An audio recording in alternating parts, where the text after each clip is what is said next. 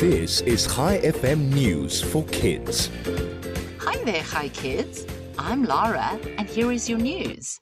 Today's Tuesday, the 20th of December, 2022. NASA has been observing one of Jupiter's moons named Io. Io is covered in volcanoes, and it's the most volcanically active world in the solar system.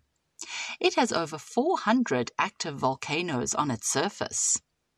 Over the next year, Juno, NASA's space probe, will come much closer to Io's surface, so we can expect some amazing images in 2023.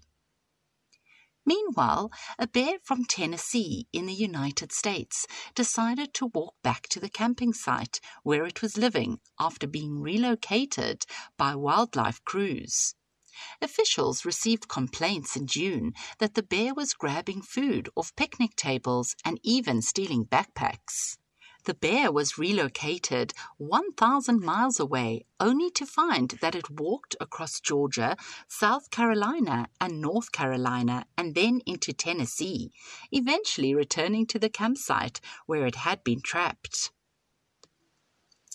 And finally, a man who quit his mechanical engineering job is now earning thousands of dollars by creating stunning sand art portraits.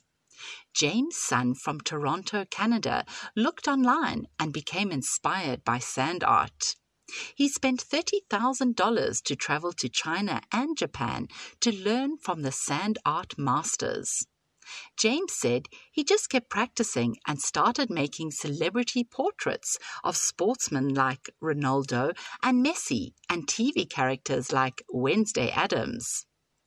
Before we end off today, I have a joke for you. In which city do people sing a lot? Singapore! Thanks for listening. I'll be back with you again tomorrow morning with more news for kids. This is Lara over and out.